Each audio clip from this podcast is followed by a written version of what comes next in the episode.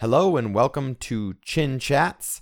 Uh, this is episode one. How exciting is that? I am so excited to be starting the show um, with a bang. I'm excited to have um, some old friends of mine from Los Angeles. Um, we met in kind of a bizarre circumstance. Uh, we worked in the same mall, which is not necessarily how you usually meet people that you talk to for a long time. Uh, but we had really great conversations from the get go, and I wanted to share them with the world, uh, with you, dear listener, aka uh, mom. Uh, so I'm so excited to welcome to episode one of Chin Chats Lisa and Gina Gomez. Hello, ladies. How are you? Good. How about you? I am great. It is so awesome to talk to you and talk with you um, and catch up with you. You know, we caught up a little bit before the show, which was fun. Um, but I'm excited to talk to you and hear a little bit more about uh, the exciting things that you guys are doing, the exciting things that are happening in your life. So, first of all, um, why don't you each tell us uh, what what do you do for a day job? What fills most of your time? All right. Well, I guess I'll start. So I'm Lisa. I am a twin sister, and she is sitting right next to me. and uh, her twin sister is Gina, which is me.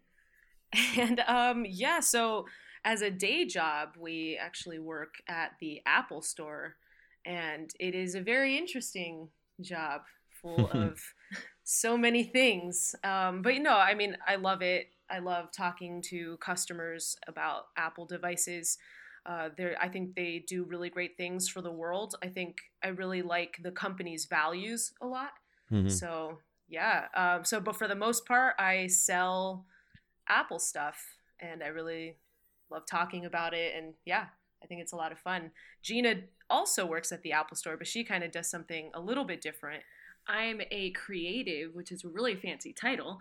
Um, basically, I I teach customers on how to use Apple products. So cool. I te- I could teach them like GarageBand, iMovie, Logic Pro, any of that stuff. Um, so yeah, it, it's really cool because I'm kind of a teacher mm-hmm. in a way. I just don't get the cool title of that, but I guess I get a cool title creative. I don't know. I think if a lot of uh, high school teachers could put creative on their business card instead of teacher, I think they would jump at that opportunity. uh, that's pretty awesome. So you guys have been working at the Apple Store. When I met you, you had been working there already, and that was uh, back in 2014 already. Uh, so how long have you guys been at the Apple Store? Why? What drew you to Apple? I mean, Lisa, you mentioned that you love the the company's values, and obviously that's important if you've stayed there for so long. But what originally drew you to Apple? Were you just fans of the product, and how long have you been working there? Wow. Um, so it's funny because I had just owned a MacBook computer. This was mm-hmm. probably back when I was in college, so around oh man, 2011. Uh, so yeah, I owned a white MacBook and I was using it to edit music videos and different uh, podcasts and videos for Gina and I's band. And yeah, so I really loved it because it allowed me to do that really easily. And then one of my friends in college said, "Hey." Um, Apple is hiring. Would you like me to refer you? And I kind of laughed at him because I said, well, honestly, I don't know that much about technology at all. So you, you didn't have an iPhone? Yeah, I didn't have an iPhone or a smartphone at all. Like I still had like a flip awesome. phone. So I thought to myself, uh, okay. I mean, you can you can refer me if you want, but I doubt I'll get in. And so he referred me, and so I had a whole bunch of interviews, and it was it was amazing because I didn't have to really talk about technology at all, hmm. um, which was fantastic. Uh, so yeah, and and so when I got hired, I was, uh, to be honest, I was kind of shocked because yeah, like I said, I, I don't have an iPhone, and that seems like what a lot of customers obviously are really interested in. And besides my, you know, using GarageBand and iMovie, those were literally the only things that I knew how to do. And so, sorry, that sounds kind of arrogant. Like, yeah, I know how to do those. So, like, so I guess my point is those were the only two things I did on my computer. So, if anyone even had a basic, you know, Safari or internet question, I didn't know how to answer it. It's hmm. so funny. Like, I was doing kind of advanced things, but when it came to the basics, I had no idea. So, yeah, it was a really interesting ride at first because I had to learn so much so quickly and all the other people that got hired with me they knew so much more about everything apple in general so i kind of felt like a fish out of water but pretty soon i think i kind of got i hope i got the hang of it my favorite story on my first day uh, a customer walked in and said hey i want to look at the apple tv I had no idea what that was. And so we had TVs, TV monitors in our store. And I'm like, okay, yeah, it's over here. So I walk over to this TV and they're like, that's not the Apple TV. And I'm like, oh, okay. and so, yeah, that was, I'll never forget that. I'll never forget when a customer walked in and said, hey, um, back then it was 3G service. They're like, yeah, so I hmm. want to activate 3G service on an iPhone. And in my head, I thought, what is that? I don't even know what that is. so yeah, it was um, was a very bumpy ride at first, but eventually, I like to think I got the hang of it. Yeah. That's awesome. And Gina, how long after uh, Lisa started there did you did you sign up for the company? I just remember um, graduating college with a theater degree, and I was working at a frozen yogurt place, uh, making minimum wage. And Lisa just got a job at Apple, and I was like, man, like it seems like she loves it. Again, I know nothing about technology either, but the cool thing with Apple is they'd rather hire people based off personality, like if mm. you get along with people. Mm-hmm. So just based off that, I was like, you know what, like sign me up. So it was probably four months after Lisa started working at Apple. And, you know, I also had a really hard time adjusting to everything, but it's cool because they really train you. So, yeah. That's awesome. And you guys clearly have, you must love the product and you must have learned enough because you've been there for for a good amount of time. And that's i think that speaks volumes for a company like that. I'm not personally an apple user. I have nothing against apple products. Um, i have an ipad mini that doesn't work really anymore because it's super old and and i treated it like a brick so i threw it around a lot. Um, but people just are drawn to their products and you clearly are, are testament to how well the company treats their employees which i think is really great Lisa, you mentioned something about how you were using your that MacBook in the early days um, to edit music videos, which is one of the really big things I want to talk to you guys about. So you're a band together, which a twin sister band is just cool. I mean, you don't even you could you could be terrible musicians, which you're not, but you could be, and you're twin sisters, so that's awesome. You have that going for you. But tell us a little bit about that. Tell us tell us the origin story of the band. How did you come up with the name? Uh, give us a little bit more about about that that story we actually have a crazy origin story, and I know that sounds weird, but I'll, I'll let Lisa take this one. yeah. Um, okay. So, long story short, at least in the beginning part of the story, um, I was in college and I was a theater major and I love theater, but I felt like something was missing because Gina and I had sung our entire lives, like at talent shows, at country fairs, at church, like everywhere that you could sing, we sang. And then in high school, we really delved into musical theater and we loved it, which led us to major in theater in college. However, we're not the best dancers or the best actors. Like I think mm. we're better than normal people, but not not at the degree that you have to be to really want to pursue like Broadway or national tours, but we can sing that style. We just can't act or dance that style. So when we majored in theater, it wasn't musical theater, it was just a general theater degree, so there wasn't really a lot of performing in that degree. So I was really I don't know. I, I, obviously, I felt like something was missing. So halfway through school, I think yeah, after my sophomore year, I thought, okay, I have to change something. I don't know what it is, but I think I'm gonna try. It was crazy. I was gonna try to double major in music and theater. Mm. And I tried that for a semester, and that did not work out because it, both departments were kind of trying to push me towards them. And the music department was amazing, and, and they were really supportive. But I got cast in a theater production, and it was an opera. It was a Gilbert and Sullivan opera. Ooh, which but one? The music, um, Pirates of Penzance. Yes. I was one of the daughters, and I loved it. And but the music department said, "Well, that conflicts with one of our recitals." And I said, "Yeah, but I'm in an opera. Like, how? Like, can I just use that?" And they said no. So I was like, "Oh man, I, uh, I guess I'm not gonna be a double major anymore." Mm. But one of the really cool things that I learned in that music department, I, I still minored in music. So I wasn't a double major, but I was a minor. So I took music theory classes and piano classes, and those were so incredible and eye opening. And they were very difficult for me because mm. music theory, I think, is almost kind of like using your creative mind and almost like a, a mathematic kind of mind and I'm not good at math. So when it comes to like counting or anything like that, I'm, I, am useless. So it was it was kind of difficult for me.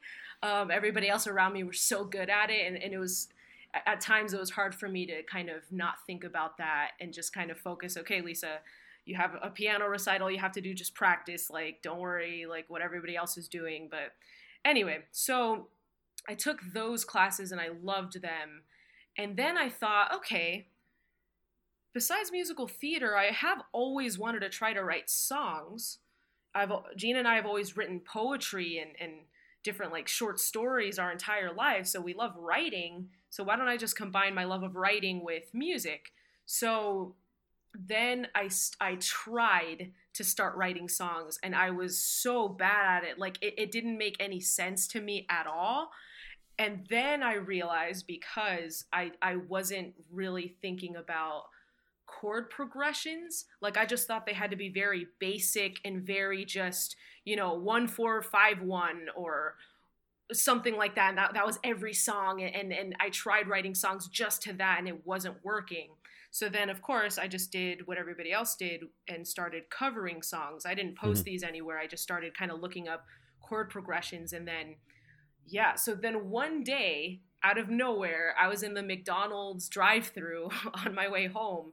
And then this melody just popped into my head.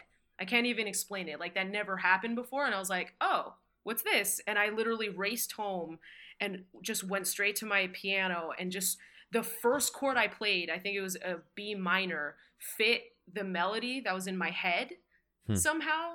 And then I literally just wrote my first song in like 10 minutes.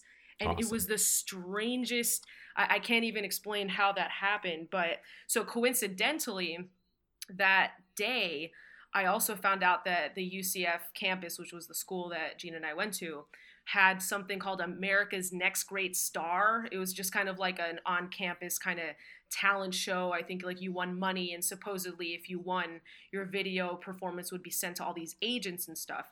So when Gina got home, I told her, I was like, hey, I just wrote this song. We should try out for that on campus talent show, but together. Let's let's be a duo group. And the hmm. thing is, at that point, Gina was kind of not into trying to be a singer again because we've kind of we've kind of been through a lot of ups and downs when it comes to singing and performing. So by that point in college, Gina was like, "No, like that's like my former life." Like she was kind of over dramatic about it, but she's like, "I don't want to like sing anymore. Like clearly I'm not good at it." All this all this like self-doubt and I was like, "Okay, here's the thing. Let's just do this thing. Just do it with me because I don't want to do it by myself and you're amazing and I need you and just just learn this song with me and we're going to just go." So we went and we went to the audition and we're literally carrying my piano over like to the middle of like the student union which was like packed and somehow we were able to plug it in and we sang this original song together that we literally just wrote we literally just wrote it was like our first wow. song right and a crowd started forming and it was and the judges that were just there like looked like really surprised and and obviously like we were singing harmony and and stuff like that. But I don't know. That was that was an incredible moment. Mm. And on the form, we had to fill out what our band name was. And I thought I have no idea but then we're like okay we have to come up with it like like really quickly like i don't know what it is but let's so then we're like okay well we're twins and our zodiac sign is gemini so let's just call ourselves gemini and that's nice. literally how that happened that's amazing that's the lightnings that strike at McDonald's. You know, you never know. so, it's so true. oh, that's amazing. So, what was what was that kind of? Um, how long ago was that when that first song came out? That was 2010. Wow, that's yeah. amazing. And you guys, you guys, have you stopped making music since then, or has it just been something that has just kept going with you? It's kept going with us. I think w- we moved to Los Angeles to pursue that, you know, I want to be a singer songwriter in LA dream that I think is kind of uh, fake and not real. Mm-hmm. um, but you know, when you're young and naive. Okay, no, I don't want to say that. That's pessimistic. Um, it's no, a beautiful it's, dream from the outside of LA. yes, and, and the thing is, it can still happen. It's just the the road is a lot bumpier than mm-hmm. I think people think and and it's not instant gratification at all either. Mm. Yeah, cuz I I feel like um back in the day people would go perform at certain restaurants or club in LA and then there would be an A&R in the audience. And mm. then if you were good, they'd be like, yeah, yeah, yeah, let's like sign you, let's like give it a shot, like write songs, whatever, you know. But obviously, in this day and age with like social media, that's like the opposite. They they rather you have a wide audience than uh than have talent. Um, sometimes mm-hmm. you can have both. Definitely both um, makes better artists, but honestly, labels and lawyers and managers like would rather you have a bigger social media audience. Mm. Yeah, so so after that that gig in the college and, and we did really well in that America's Next Great Star thing. I think we got in like second place, eh, which was mm. insane because uh, oh, and that's a whole other story because I was I was in a production of Rent while the audition was going on, and I had to beg well, while, while the performance while the performance was going on, and I had to beg my director because I was the Joanne understudy and I was going on that night, but I had to beg mm-hmm. my director, like, listen, during intermission, I have to run over and just perform like it's it's on campus, like, please let me do it. I literally had to cry for him to do it. So they literally stopped the show during intermission for like 20 minutes and I ran across campus in my costume, awesome. ran on the stage, performed, and then I had to run back and then do Seasons of Love and uh, that was insane. But anyway, so, awesome. after after that, Gina and I took our band really seriously, and within a year, it went from us writing one song to us writing probably 12 songs and we performed and we had then we found a band and we performed all over Orlando probably in every single bar and club that anyone could think of. And we actually performed at the Florida Music Festival which in Florida is like a huge prestigious festival. And we did that within a year and you have to apply and they choose. Well i remember it was four months after that america's next great star that we got accepted into the florida music festival mm-hmm. and other bands that had been together for 10 years didn't so mm that was that was crazy and then before we left orlando we had like an investor interested in us because they saw us at another talent show then we had another producer that was interested in us because i forgot where they saw us um, but we told all of them, like, listen, this sounds great, but we want to move to Los Angeles. Hmm. And they're like, oh. Which, in hindsight, I'm really glad we did because that's a whole other story. Um, but so, yeah, so then we moved to LA and moving across the country, hardly knowing anyone, starting over is a whole different beast that we obviously didn't prepare for. Because how can anyone prepare for that? You know? Right. so so I think the first like two and a half years we focused well, we say we focused on music, but I think the stress of focusing of trying to focus on music made us not want to do it. Mm-hmm. Yeah, it kind of it kind of burnt us out really mm-hmm. quickly because you're in a city and, and I'm sure you know this, you're in a city where you're surrounded by people actually achieving their dreams. Mm-hmm. I like I know like, you know, in Florida, n- that never happened to anyone. Because how could that happen in Florida? Unless your dream is like working at Disney, which is actually an amazing dream. I love Disney, but you, you don't really see that. In LA, you can literally be in a coffee shop and one of the baristas is like, "Oh yeah, this is my last day because I'm about to star in this TV show." Like it happens every single day. It happened mm-hmm. to one of our employees at the Apple Store where she was asking us questions of how to promote YouTube videos, and then the next day she was gone because she got hired at BuzzFeed and is now one of her the featured actresses there. And like, wow. so being surrounded, constantly surrounded by people actually achieving things, kind of makes you kind of doubt yourself and put this really terrible pressure on yourself hmm. that you don't need because everyone has a different journey. Everyone's gonna make it at different times. But yeah, so unfortunately, the first few years in LA were kind of not that productive for us in terms of music because we just we were so yeah stressed out, burnt out. It just we kind of lost the love of music, which is like the saddest thing that hmm. could have ever happened to us because I I mean music is everything, but hmm. yeah. that kind of ended in a little somber yeah, no. it, it ends on a down. But you guys are making music again, so you clearly got yes. out of that slump, which is amazing. And you know, yes. if anybody if anybody is listening to this this in Los Angeles, you know, I I experienced burnout too, and um, it happens. You know, it's it's a reality, and um, it happens not just in LA, not just in New York. It happens pretty much anywhere. If you uh, if you don't take time to enjoy the little things in life and don't don't stop to reflect on on how great things are, you know, music is yes. great. Um, so if anybody is making music and they're not enjoying it, they're just not perceiving it correctly, in my opinion. Exactly. Um, That's so right. That's so right. It's so easy to get burnt out when it when it becomes work, but when you exactly. realize that that music is so much more than that and transcends uh, human working, it becomes something altogether greater. Yes. Um, which I think is important. Um, or if if all of your friends, you know, do become successful and live their dreams, you move to a small town in Indiana and start a podcast. That's a great idea. which is awesome. Yeah, which is awesome. Thanks. Um, so you you mentioned um, this is going to be a rough segue, but it's episode one, so I hope people forgive us. Uh, you mentioned Lisa uh, a while back that you had had been writing poetry um, before your band uh, formed, and before that first uh, McDonald's melody, as I'm going to refer to it as, uh, struck, I love it. Uh, uh, hit you. Um, and so you guys were writing poetry at an earlier age, and you still like to write things that aren't poetry. Um, yes. So I know that there's some some writing that happens. Tell us about this type of stuff that you guys write now, um, and how you got into that type of writing. Yeah. Um. So yeah, we started writing poetry. I think, gosh, when we were like ten, it was crazy. Um, and we loved that. And the good thing with with living with a twin sister your entire life is it's almost like having a study partner hmm. always there or, or someone that can critique your work so Gina and I, that's all we would do is just we would write something and then give it to each other and then tell us, "Ooh, I love this line or I love this line," and it was very encouraging. So I think that kind of helped.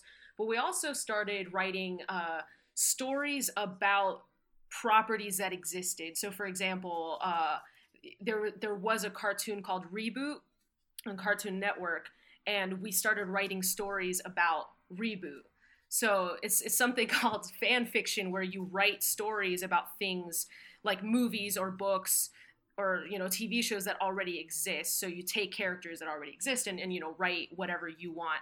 So we would write Dragon Ball Z fan fiction and Sailor Moon fan fiction, all mm-hmm. these different animes. And I think anime kind of got us into writing because it, those worlds are so complex and the characters are so rich that it kind of made us think, oh, okay, what would happen if this character fought this character? And what if they would go to this part of the world? And so it kind of made us really creative. But I would say um, when we got to LA, when music was was you know a rough, we went through a rough patch there.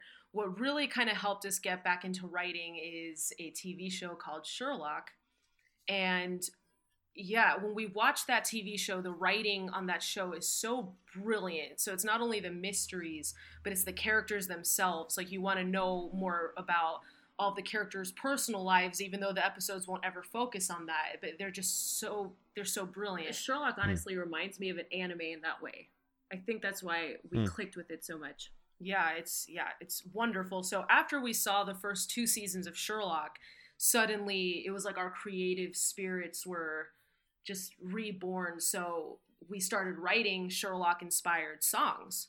Mm. And that was the first time we had written something since we had moved to LA. So that was probably like two years in, and we were obsessed with writing like Sherlock songs and all this stuff. We never really thought we could do anything with those songs, but we were like, who cares? Like, we're inspired, and the show is amazing. And, and the songs we wrote for Sherlock, I think, are probably some of my favorite songs that we've written.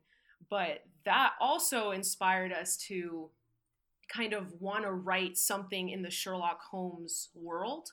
And hmm. so we always had this idea of the there's a main villain character in Sherlock Holmes called James Moriarty and he's kind of this ma- like criminal mastermind that controls all of the crime in London. And so we always thought he was like a really interesting character because Sherlock Holmes and James Moriarty are just as smart as one another. But what makes Sherlock a good person and what makes Moriarty a bad person? And, and so, anyway, uh, we always had an idea for a novel about this character being the, the villain being the main character of his own story. So fast forward, um, I promise this has to deal with each other. Uh, we just probably fast forward a year. We went to London and we went to this museum called the National Gallery And and well, we went to London to check out all the Sherlock filming locations because we're dorks. Yes, because they film in London. And because it's the BBC Sherlock, right, with Benedict exactly. Cumberbatch. Yes. yes. That that little thing. yeah, you know that that show that no one knows about. Right. Um, sure. so we went to the National Gallery, which is this amazing museum, and that's also a filming location for Sherlock. And I noticed outside there is a picture of Vincent van Gogh's sunflowers. And I literally turned to Gina and I said, Oh my God, do they have Vincent van Gogh sunflowers? Because that's my favorite painting and I'm going to cry and I mm-hmm. it can't be here. And Gina said, I think so. So we went in, there was a huge line, and they had not just one of them, but three of Vincent's sunflower paintings because I believe he painted that specific painting nine times. And this was the first time that three of them were being displayed at the same time. And mm. so, and oh man, so what looking at those paintings, it, it that was another moment where that inspired something that I can't really describe. Like it made me feel alive, like reborn. I know I keep saying those words, but that's how it felt. So we went to the bookstore or the store, the shop. Whoa, that was our window. Sorry. We went to the bookshop and of the museum, and there was a book lying on the table. And I'll let Gina talk about this part because she discovered this book. Yeah, it's it's it's weird how everything comes together. So Benedict and Andrew Scott, they play Sherlock and Moriarty in the BBC Sherlock. When I picked up this book in the museum, it was this book about Vincent van Gogh and another artist named Paul Gauguin, who was kind of like Vincent van Gogh's like rival and idol and mentor. And on this book cover, there was paintings of Vincent van Gogh and Paul Gauguin because there's this book about them. And I turned to Lisa and I kind of joked like, doesn't this look like Benedict Cumberbatch and Andrew Scott, who plays Sherlock and Moriarty? And I turned the book over and I read the description in the back. And it was this description of the time they spent together um, in France in for nine weeks, where they painted some of their greatest masterpieces. But it also ends with Vincent Van Gogh cutting his ear off. Mm. And I turned to Lisa and I'm like, Lisa, why hasn't this been a movie? Like, mm. let's write a movie about this. And she's like, What are you talking about? Like, we have no idea how to write a movie. Like, what? Like that that's crazy, you know? And I'm like, Yeah, mm-hmm. but let's just do it. And I don't know why I said that in hindsight. I just kind of had this feeling. It's weird. Yeah, I mm. when she at, when she told me that that we should write a movie, I thought, what? I mean, we love so okay, let me backtrack a little bit. We love movies. Honestly, you know, if that was like if I had to pick something that I think influences even our music more than anything, it's movies. So and, and the BBC Sherlock is kind of like a movie because every episode's an hour and a half long. So anyway, I still thought it was weird that Gina said that because we had no we had never even read a screenplay before. Mm-hmm. We had never even attempted at writing one. We you know, so that but that idea kind of sparked something in us because we thought to ourselves, well, let's just write a screenplay for fun, imagining Benedict Cumberbatch as Vincent Van Gogh and Andrew Scott as Paul Gauguin. Like that would be so much fun. And we're obsessed with Sherlock. We've seen how they act together. You know, we see what kind of dialogue they like to speak. Let's just kind of write that into a script. So we kind of we read that book from back to front. I mean, wow, from front to back a million times and we outlined it and we always thought, okay, let's let's write a script based on this book but then kind of quickly we decided, you know what? No, because this book is essentially like a textbook. It has no dialogue. It just kind of, it, but it's a great book. But it, it, it just pretty much it's it's a history textbook. Mm-hmm. For a film that needs to be different, it needs to have an actual narrative and a story, and, and characters have to want things, and they they have to go for what they want and stuff like that. So we kind of scrapped our outline of that book and then just kind of started thinking of a story that could have happened obviously. We're not going to just completely make things up but mm-hmm. you know a movie's a movie's different. So yeah. So long story short sherlock really got us back into music and but it also then brought us into getting an idea for a screenplay. Oh yeah. So anyway so screenwriting that was your original question Mm-hmm. how we got into that. So because we're obsessed with this Vincent Van Gogh idea, very early on we kind of decided, okay, but we don't know. Ultimately, we don't know what we're doing. We don't know how to even approach this or how to go about it. So, ironically enough, there was this workshop slash panel that screenwriter, screenwriters were doing on the other side of town. And it was about how to adapt a novel into a screenplay. And at that point, we still didn't know if we were going to try to adapt this book or if we were going to try to do our own thing. So Gina said, okay, we should go. So we went, and one of the screenwriters, one of one of them was his name is Max Landis, which is the son of John Landis, who's done uh, the Thriller music video and mm-hmm. the Blues Brothers movies and all that. So we were talking to him after the panel, and he started talking about the script for this movie called Victor Frankenstein, which mm-hmm. is kind of like a reimagining of Igor and and Victor and them creating the monster together, kind of like a, a buddy movie, but set in the Frankenstein world. And the passion that he had for his script. I know, like you, you always have to love everything that you create, you know, because if you don't love it, no one else will. But this was different. He he was just so in love with the premise and the idea, and that passion got even got me excited. So I was like, okay. On the ride home, I was like, okay, Gina, do, can we find the script anywhere? Because like I'm so curious. Like I want to read it. And Gina's like, yeah, actually, I have it because Andrew Scott, who plays Moriarty in Sherlock, is in this movie. So of course I have it because I want to see what character he plays. And I said, oh okay, let me just read it. So the next morning, I probably spent two hours reading this, the entire script, and my mind was blown. It was. Hmm.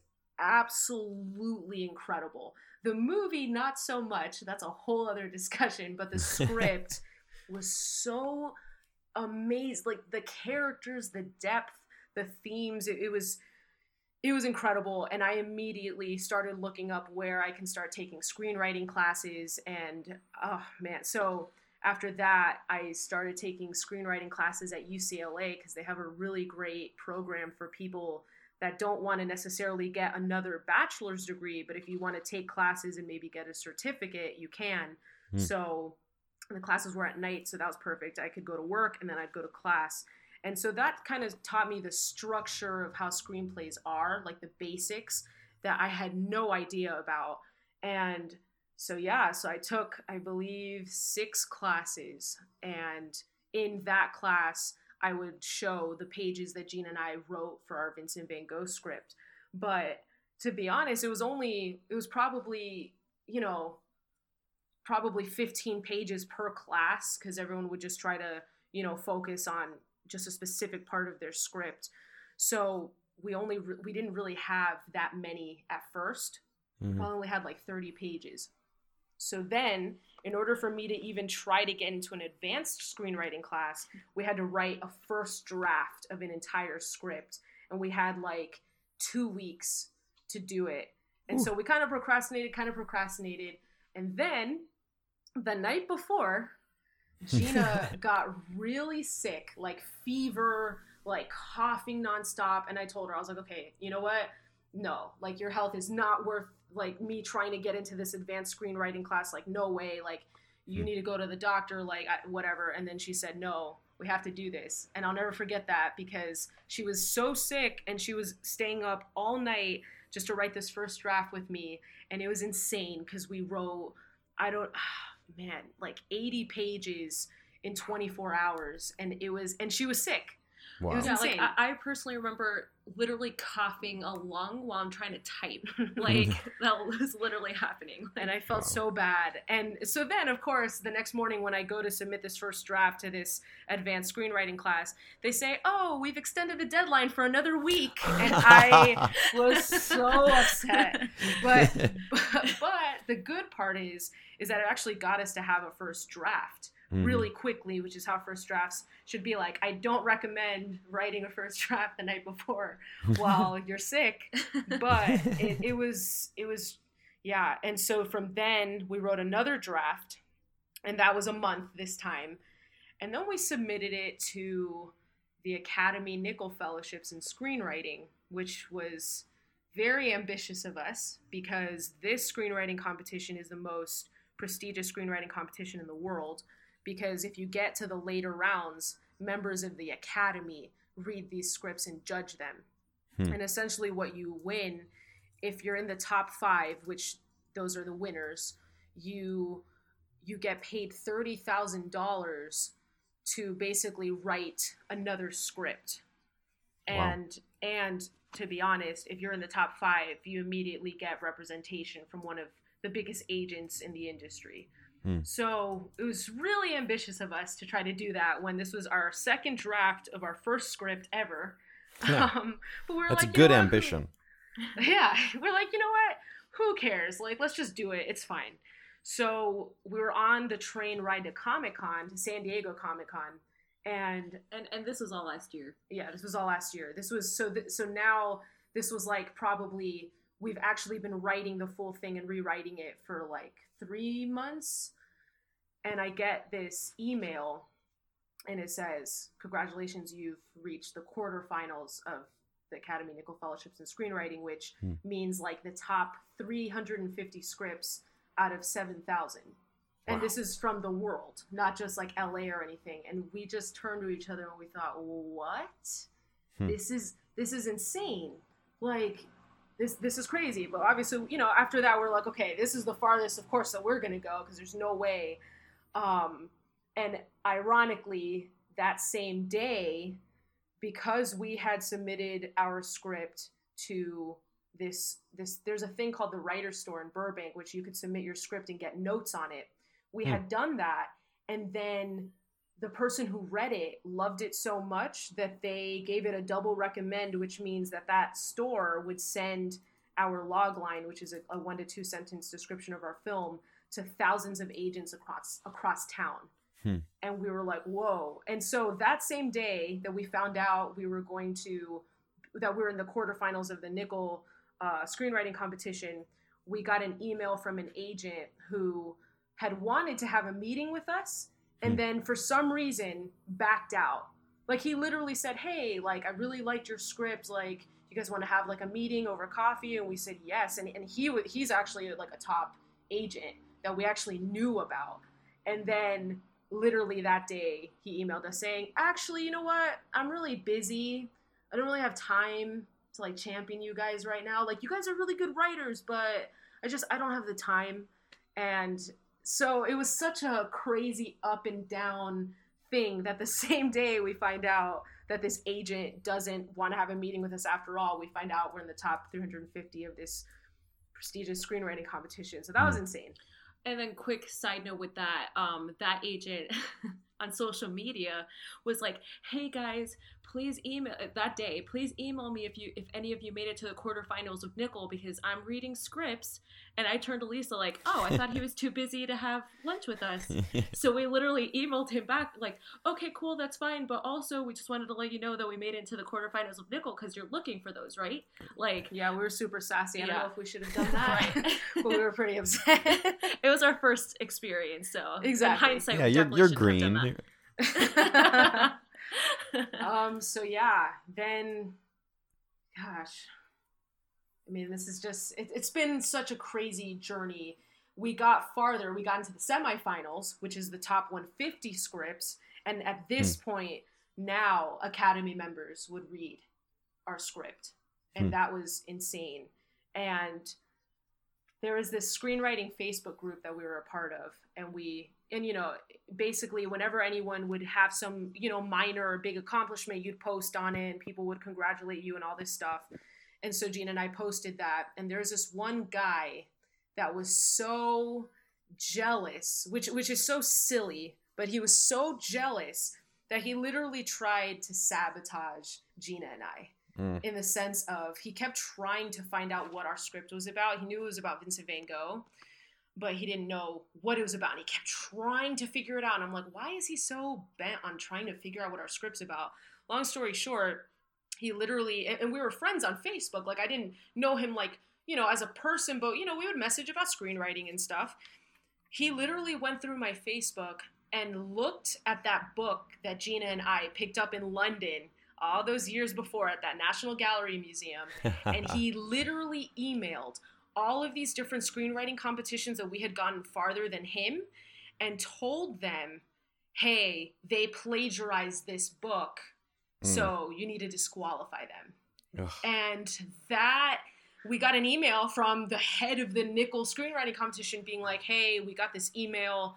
You know, if you wouldn't mind just telling us what sources you used for the script. And when I got that email, like, it was soul crushing because right. to think that someone is that malicious and that trivial to do mm-hmm. something like that. You know, when when Gina and I made the conscious decision to not do a version of that book years ago because mm-hmm. I it's like I somehow knew that this would happen. It was, it's very strange. So luckily we emailed them and we emailed some other ones saying, "Hey, these are all the sources we used." Because in, in in those screenwriting competitions, you can submit an original script. It can't be an adaptation. Mm-hmm. So but as long as you use more than one source, it's not an adaptation. And so, right. you know, we, we sent them the list and they let us. But that was insane. Then that guy emailed the publishers of that book in London. And they sent us an email saying, hey, so we got an email saying that, you know, you like stole content from my client's book. And I'm like, oh, this is a nightmare. This is mm-hmm. a nightmare. So they kept trying to read our script. And I kept telling them, listen, if we were doing an adaptation, we would tell you we're not doing an adaptation. Maybe at first, you know, we, we thought it would be, but honestly, your client's book, it doesn't have any dialogue. It's not a story. It's all facts. So we can't, we couldn't even do an adaptation even, even if we wanted to, because this right. is just history. It's not, we're making things up. Like th- this is our take on it. It's completely different than what he said. Anyway, that was insane. And then we got an email saying, you know, that we didn't get into the finals of Nicholl, which of course, you know, we couldn't really, of course, we couldn't get upset at that because come on, this is our second draft. But but mm-hmm. after all of those ups and downs, it kind of felt like you know the final nail in the coffin. But then a few weeks later, they said, however, you you did place among the top 50 scripts in this competition, including the top five. Wow. So yeah, and that so that means that Academy members also judged our script really highly, mm-hmm. and we got an average of around 84 out of 100 or higher or higher um, which is insane to think about but and great yeah. ins- great inspiration for you know really first time writing uh, to to make it i mean even to make it to the quarterfinals in such a sizable competition is is impressive um, and and hopefully inspiration more so than than the uh, attack from from anybody. Just knowing that you have you have that creative uh, gene and that creative element within you um, to to do this type of thing. So that's that's props to you for that. It's pretty amazing. Thank you. Um, so you love Sherlock probably more than anybody I know, and yeah. and that's that's okay because it's it's an amazing show. You're absolutely right on that. I have watched every episode. I won't say how few hours it took me to watch the most recent series of it. Um, let's just say I'm I'm on summer break, so I don't really have much time to do anything else other than binge watch Netflix. Um, but you recently uh, were at an event. Your band played at an event, and one of the actors was there. Am I right? Am I remembering that correctly? Yes, you are. Yeah, um, that was the BBC's Sherlock event, which means it's the official BBC Sherlock convention that Hartswood Films and Showmasters put on. So they do this convention in London, and they primarily only do it in the UK. But they said sometime last year that they were going to have a Los Angeles uh, showing of this convention. And so Gina had the amazing idea of, well, why don't we perform our original Sherlock songs at this convention? And I thought, oh yeah, that's that's a great idea, you know? Mm. Which is crazy because if you think about all those years ago when we wrote Sherlock songs, we're like, well, this isn't ever going to be anything, but let's just do it. And it, it felt kind of like a full circle moment. Like, man, even if one of the only big things we do in LA was do this, that's okay because we wrote those Sherlock songs when we were kind of like not loving music so much anymore. It brought us kind of back into it at least a little bit, and now it's definitely like a bucket list item. Like I always pictured, like man, if there's ever an official BBC Sherlock convention, that'd be so cool if we could perform these songs. But that was such like a pipe dream, but now it's actually happening. Hmm. So that was that was amazing. And the thing with this convention, so basically what it means is the creators of the show and then actors and cast and crew would go basically to this convention to have panels, to have signings and autographs and pictures. So if you're a Sherlock fan, it was like heaven because it's it's like everything you could ever want. In the UK, Benedict Cumberbatch actually did go to that one. He wasn't able to go to this one because he's filming the next Avengers movie. Of course. Which is totally fine. But however, what an big, excuse. Yeah, I mean, come on. Like, you couldn't take a break from, you know, being Doctor Strange to come to this little Sherlock convention in Los Angeles. Um, but the cool part was Benedict's parents were there, and they're also in the show. Mm-hmm. As, and they play Sherlock's parents. Um, Mark Gatiss, who plays Mycroft Holmes, and he's a co-creator and writer of the show, and Steven Moffat, who is obviously very prolific because he wrote for Doctor Who, obviously for all these years, and was a showrunner for that.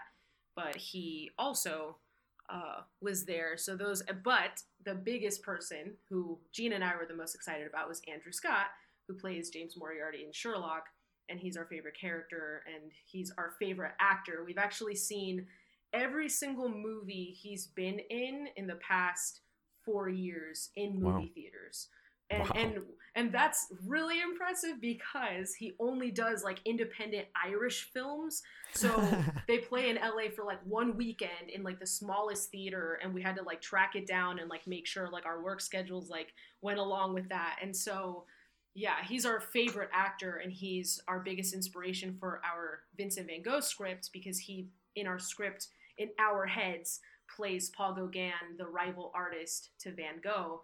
Mm-hmm. So when we went to the event, we kind of had this idea of telling him, hey, we wrote this script with you in mind. Would you want to read it?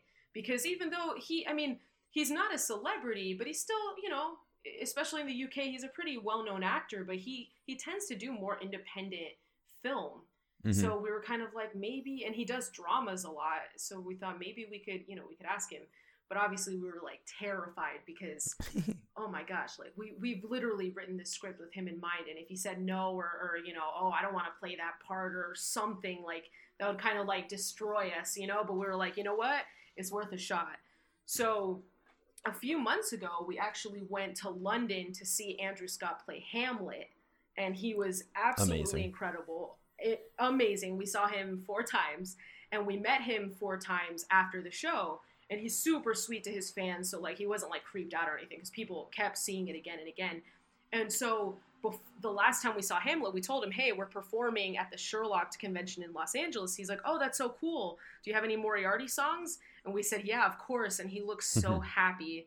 So fast forward to the Sherlock convention, we had this kind of dinner reception with him and some of the other people that were there, like some of the other, you know, cast and crew. And so at one point, he stopped over at our table and we were talking to him. And I literally told him, I'm like, yeah, so my sister and I saw Hamlet. And he looked at us and he's like, oh, I remember you. You guys, you guys are the ones that do music, right? And I, I don't even know what my face must have looked like. I think, I don't know. I was, I was enraptured. I was so happy and shocked that he remembered us. And so, you know, we started talking more about Sherlock and stuff like that.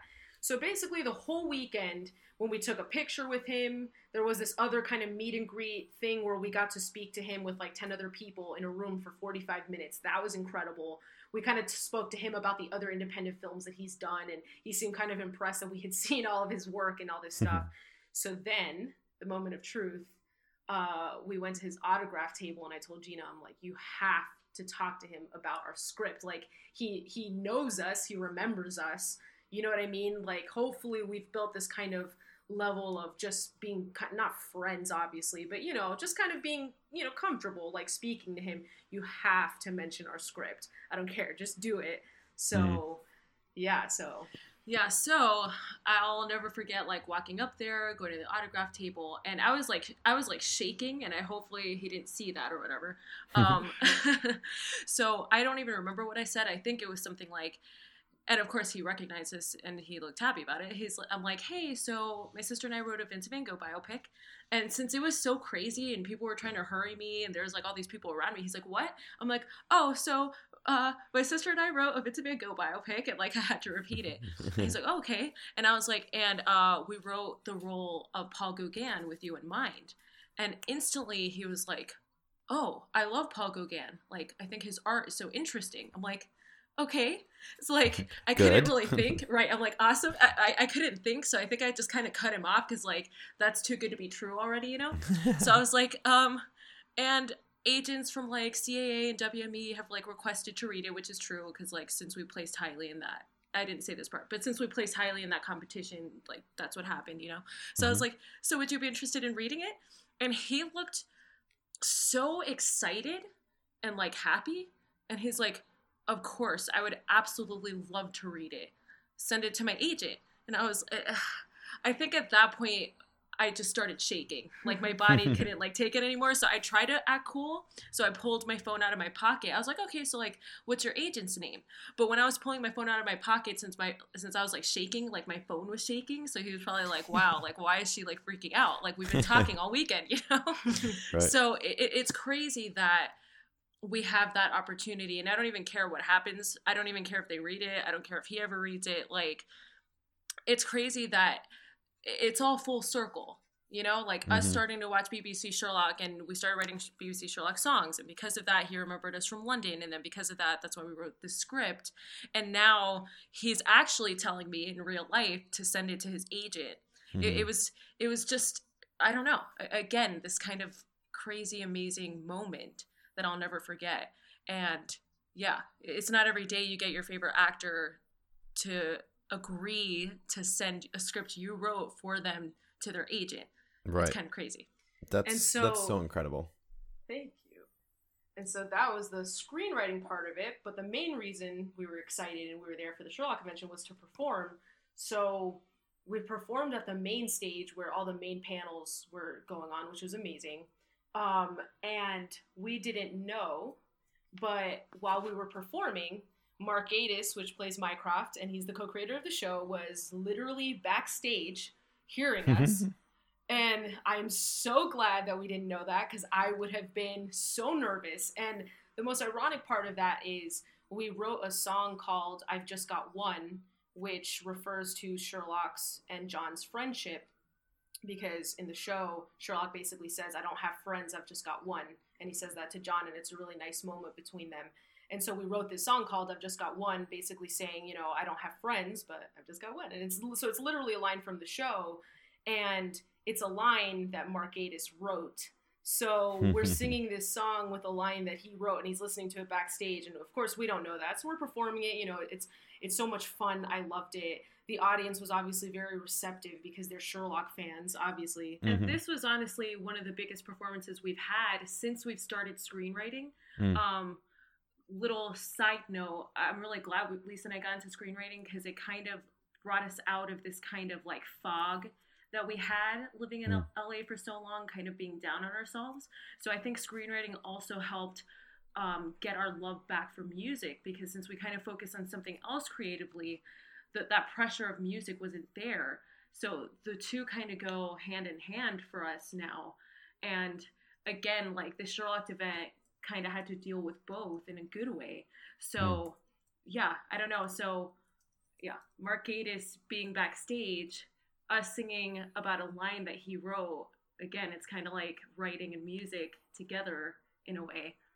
Yeah, so when we went off stage, or we went backstage, he's just standing there. Mm-hmm. And I, I, he said something, but I did not listen to what he said. It, it, he was smiling, so I'm assuming it was nice. But my face, like, I don't even know what I did. Um, so he walked on stage. He, he said something. I, I wasn't paying attention, but then he called Gina and I back on stage, and he's like, "Okay, so we're gonna welcome back the very wonderful Gemini." And I that's when I just my mind went completely blank. I, I, was like, oh my gosh, like he just called us wonderful. He listened to our music. This is you know, like those two girls in that small apartment in LA after like watching Sherlock for the first time when we just started writing these songs, like now the co-creator of the show is calling us wonderful after hearing a song inspired by one of the lines he wrote. It was just I couldn't wrap my mind around that. And so when we walked back on stage and he was walking off stage, I couldn't even look at him because I was like, no, no, no, this isn't real. I can't, I can't. so yeah, so then we performed a few more songs and yeah, it was, it was amazing. Um, it, it really did kind of remind me why I love music and performing so much. And I think music obviously is something that brings a lot of people together. And that's definitely what happened with this crowd that watched us because you can tell like when we would sing certain lines from the show or, or, references to the show like people would start laughing or cheering or you know just being happy and i think uh, personally as much as you know music can be you know like when you're practicing or you're writing or composing it can be like a, a solitary thing but then when you're performing it it just it reminds you that it's about people and it's about community and bringing people together and I don't know. I loved. I love that. Yeah, like one of the last songs we had was called "Fictional," and it's about um, being in love with either a fictional character, your favorite celebrity, your favorite actor. And I even joked before we sang it, like, you know, I may or may not have had Benedict in mind when I wrote this. Um, so when I started um, singing the first verse, like people were like laughing along with me because they can relate. And hmm. again, it's it's about that connection. It's about bringing people together and that's the whole point of music i feel like it's like mm. a hmm. communal experience that's so, so great yeah. that's so great and that's i mean your story just just every element of your story is one of uh, you know overcoming burnout and overcoming um, just the work aspect of art um, and really enjoying it and really appreciating it and seeing where, where its value can lie and i think that's just that's one of the reasons i wanted to really have you guys on the show was because uh, you have such a cool story of the little things that are so inspirational, um, and they might seem little to you or little to somebody else, but they're not um, when they are what propels your story, which I just think is absolutely incredible. I have just one last question. So I mentioned earlier that I'm one of my hobbies um, and one of my super nerdy uh, interests is is pens and paper and stuff. So you guys are writing music and you're writing uh, screen. You're doing screenwriting. So do you write it all digitally? Do you use pen and paper? Combination of both?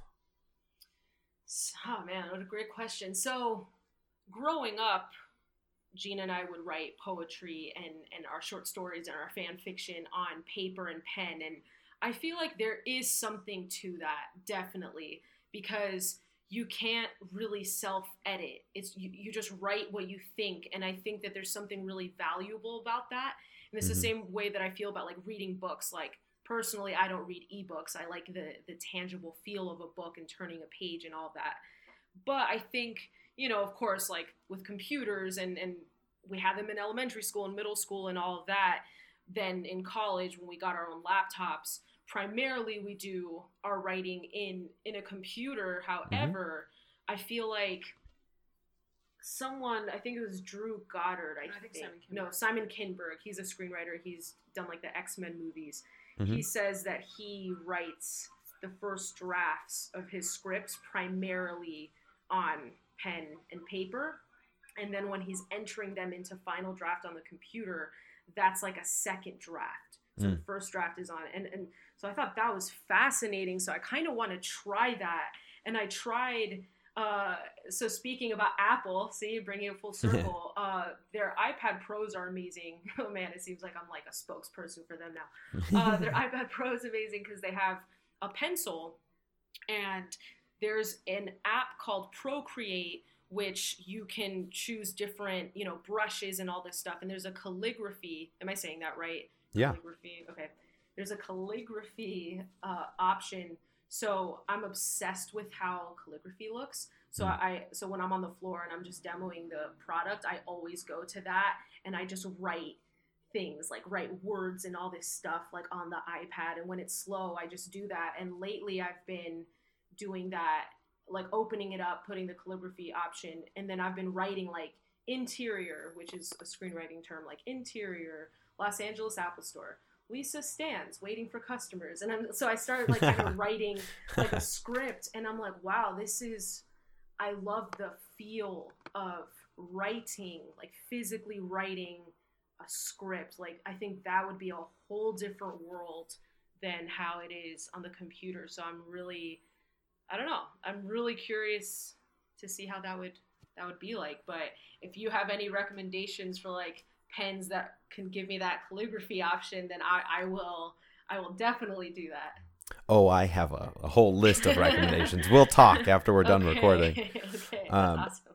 That's that's great. That's that's great. And I think you should try writing it on pen and paper, but I might be biased. So Yeah, well, um, what do you? I'm curious. What do you um, what do you think about that? Yeah, because we when we first started songwriting back in college, like computers didn't blow up, blow up yet.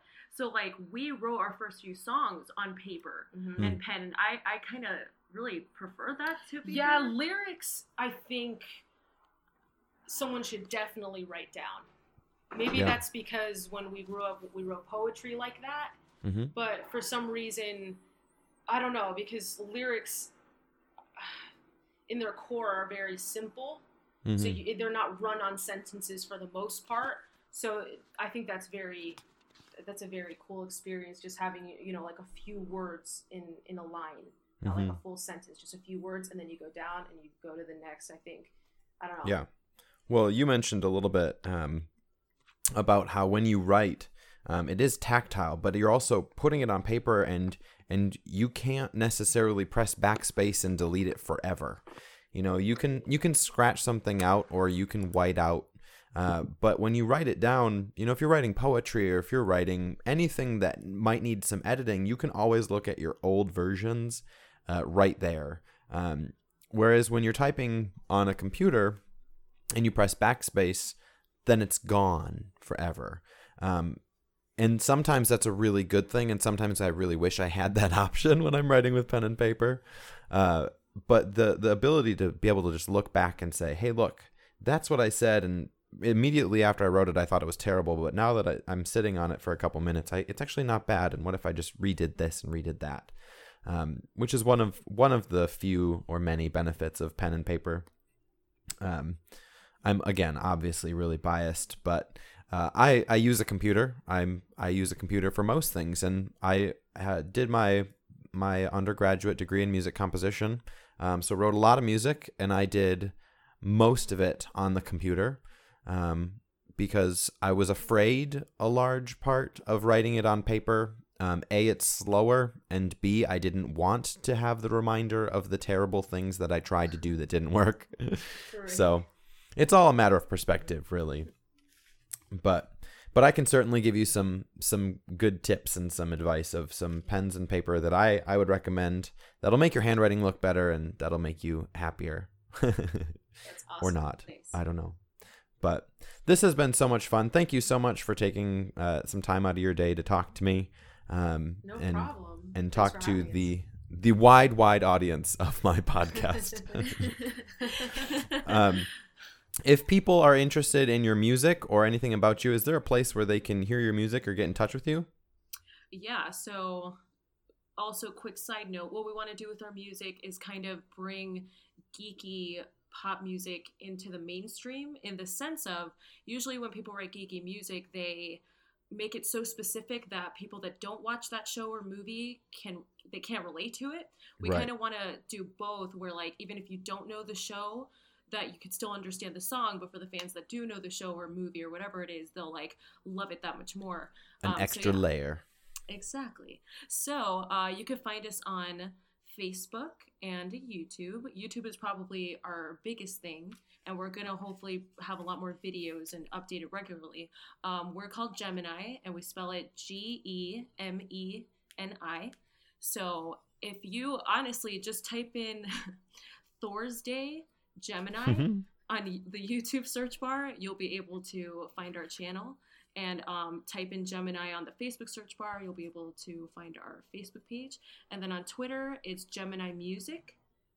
Um, so yeah, and Awesome. soon And we'll have more social media channels. Cool.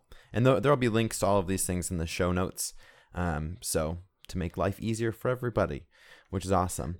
Uh, if you out there in podcast land want to get a hold of me, I'm at Davy Chinn on all of the social media Facebook, Twitter, and Instagram. uh, and Snapchat. Um, and it's D A V Y C H I N N.